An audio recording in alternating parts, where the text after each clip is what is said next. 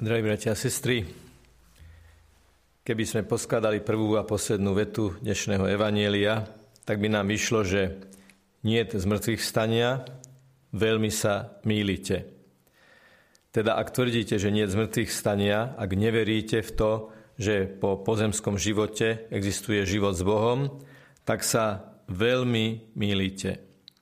K tomu netreba nejak veľmi vysvetľovať, že ako ináč sa žije život, keď človek vie, že tento život je pred sieňou neba, že tento život je testovacou dráhou pred vstupom do spoločenstva svetých, že tento život je skúškou lásky, aby sme po smrti dostali lásku v plnosti, ako iná sa žije život takýmto spôsobom, ako keď tvrdíte, že nie z stania, že sa život smrťou celkom končí. Ako hovorí aj svätý Tomáš Akvinský a mnohí ďalší kresťanskí myslitelia, mystici, spisovatelia, že kvalita pozemského života závisí od toho, kam je zacielená, čo vidíme ako cieľ. Ak vidíme ako cieľ to, že raz budeme navždy s Bohom, navždy s Ježišom Kristom v spoločenstve jeho vyvolených, svetých, verných, tak všetko to, čo prežívame na zemi, podriadujeme tomuto cieľu, aby sme sa do ňoho dostali. Ale ak je cieľom života pozemského tento pozemský život sám, tak sa to celé celkom preklápa. Je to niečo úplne iné.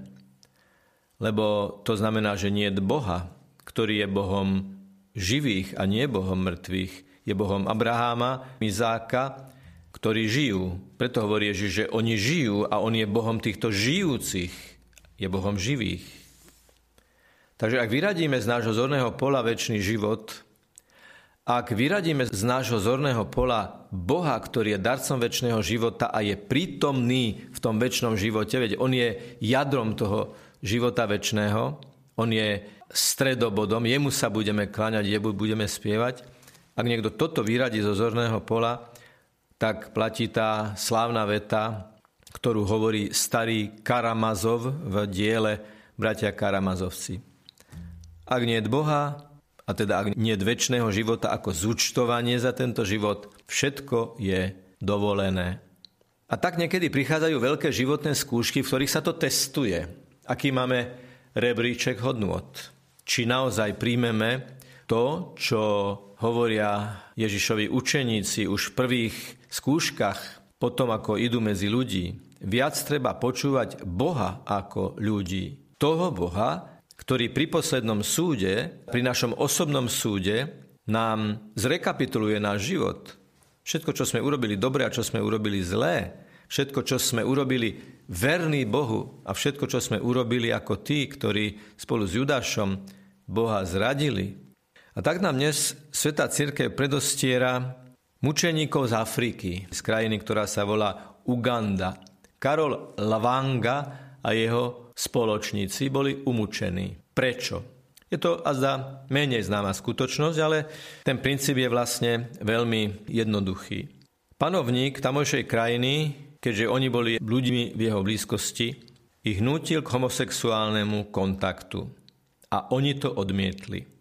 Preto boli umúčení, preto boli zabití. Aby sme to teda dekodovali v širšom zmysle slova, títo mučeníci a Ježišovi učeníci, Ježišovi verní, aj svoju sexualitu a svoje sexuálne kontakty videli ako niečo, čo sa žije pod Božím dohľadom a pod Božím pohľadom.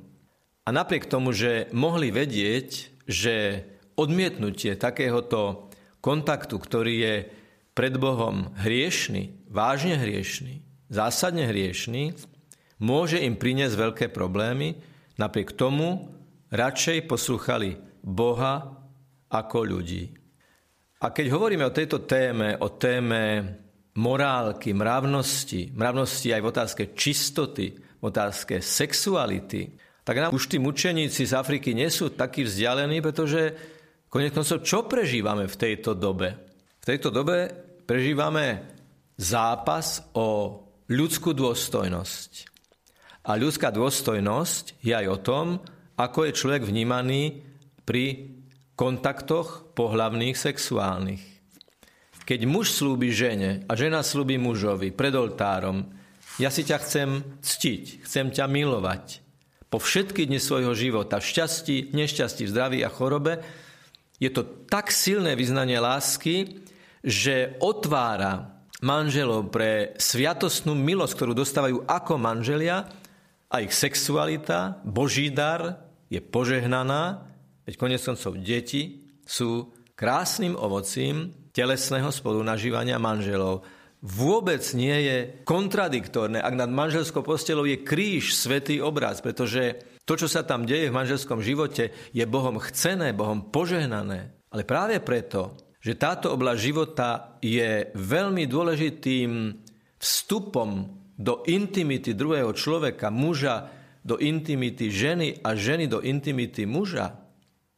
A práve preto, že táto intimita je plodivá a cez ňu uprostredne vzniká nový ľudský život, zakladá sa nový ľudský jedinec.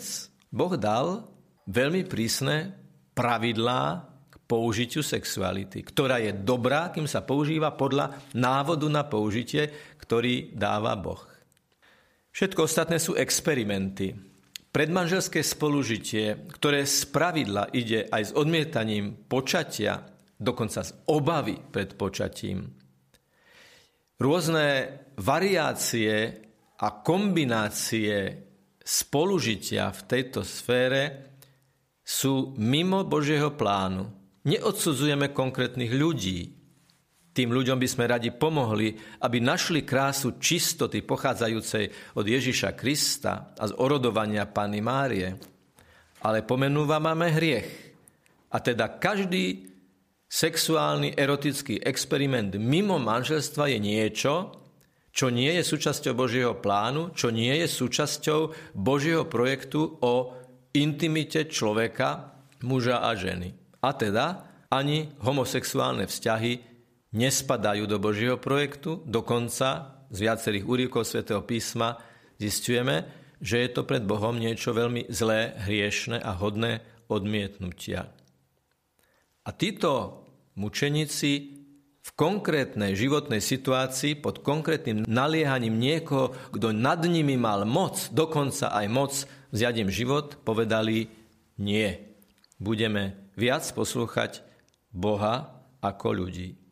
A tak na poli zápasu o dôstojnosť človeka, o úctu k počatému životu, na poli zápasu o ľudskú dôstojnosť v sexuálnych vzťahoch, na poli zápasu o čistotu človeka, prosme mučeníkov z Ugandy o orodovanie, aby sme v pokoji, láske, rešpekte voči osobám nikdy sa ale nebáli pomenovať, čo je dobré a čo je zlé, čo je tma, čo je svetlo, čo je Božie a čo nie je Božie, ba je to proti Bohu a keď je to proti Bohu, vždy je to proti človeku. Prosme na orodovanie uganských mučeníkov, aby sme dokázali v tejto náročnej dobe, keď sme dokonca obviňovaní z toho, že sme katolíbanci, že privolávame stredovek, aby sme vedeli pokojne, jasne argumentovať, že to nie je náš výmysel, že to nie je nejaká stranická práca, že to nie je nejaká naša ideológia, ktorou si upevňujeme naše pozície, ale je to Boží plán a my veríme v Boha a my veríme, že ten Boh vidí aj toto 21. storočie, aj Slovensko, aj srdcia tých, ktorí žijú na Slovensku, tu, v tejto dobe, v tejto situácii a v tejto atmosfére. Nikoho nesmieme nenávidieť. Nikdy nikoho nesmieme nenávidieť.